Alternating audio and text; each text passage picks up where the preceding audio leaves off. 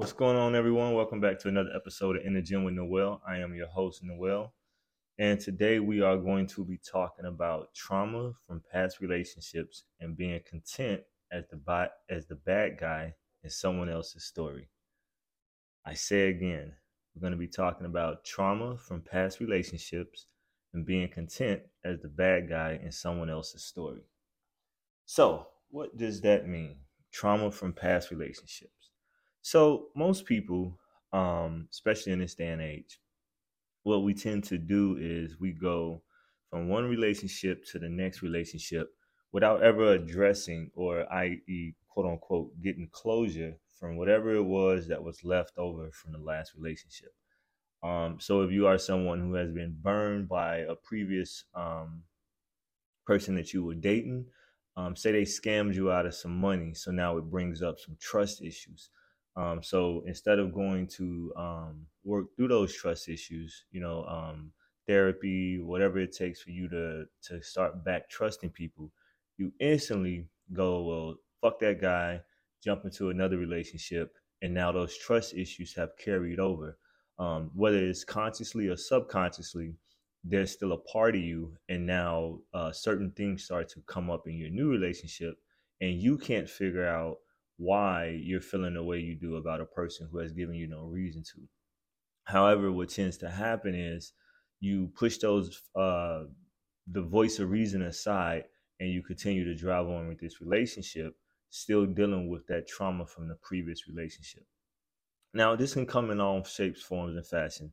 Um, say your your significant other cheated on you. Now you have um, trust issues when it comes to uh, sexual relations with um, your partner, and if he or she is cheating on you with other people, um, say it was financial, say your partner didn't um, screw you over on some money, uh, now you have financial trust issues and so forth. So these past traumas can transfer over, and it could even go so far back as to dealing with like um, your parents and your upbringing. Uh, most of the stuff that we find um, when you're sitting down and you're uh, peeling back that onion, talking to people, um, as a, a, person I used to know used to say, peeling back that onion. Um, once you're sitting down and you're going through certain things, you start to realize that there's some deep rooted things that you know you you might not have saw when you guys were initially dating, and say you wanted to address it to your partner. However, your partner has this wall up about um, these past things and don't want to discuss them. Um, every time you go to sit down and talk to them, they go, "I don't want to talk about it."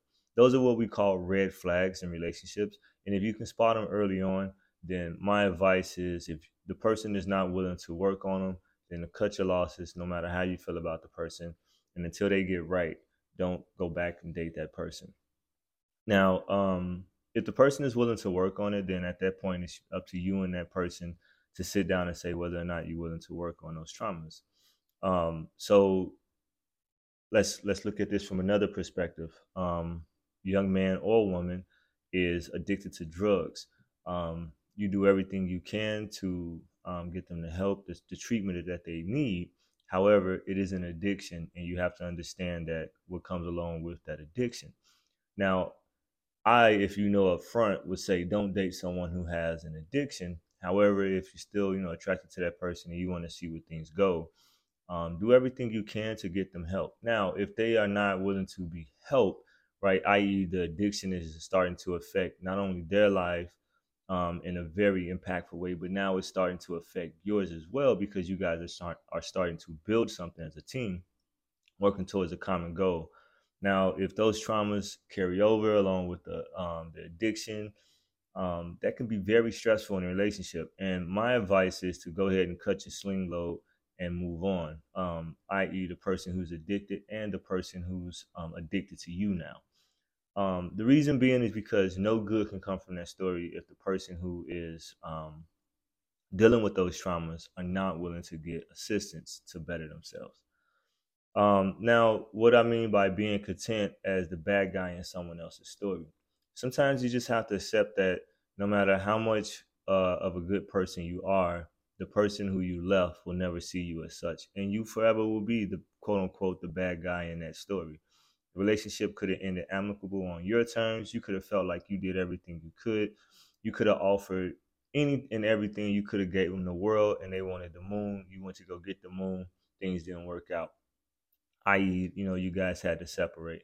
And that's fine you know in that person's um, eyes they're like you know um, person promised me the moon only gave me the world. I feel like he burned me yada yada. In your eyes it might be hey man i did everything i could gave him the world went after the moon things didn't work out person just kept you know, um, telling me how how worthless I was, and so eventually I ended up left. I, I ended up leaving. Now, both sides of that story could be true, um, and what I mean by that is your perspectives on how things turned out might be true. Uh, the relationship was going well. Guy gave me the world. Girl looks at it. Relationship was going well. Guy did give me the world. Those are the facts, you know. Um, now, what also is factual is at the end of the day, you were unable to fulfill that obligation of giving them the moon. Right? No matter how things turned out, no matter what the sacrifices were made, you were not, you were unable to fulfill that obligation. And the facts remains you did not give that person the moon.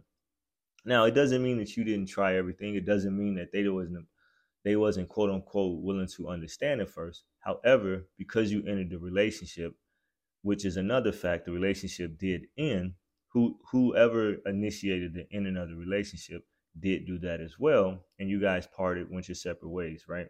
So now what you're looking at is two sides to every story, and then there's the truth.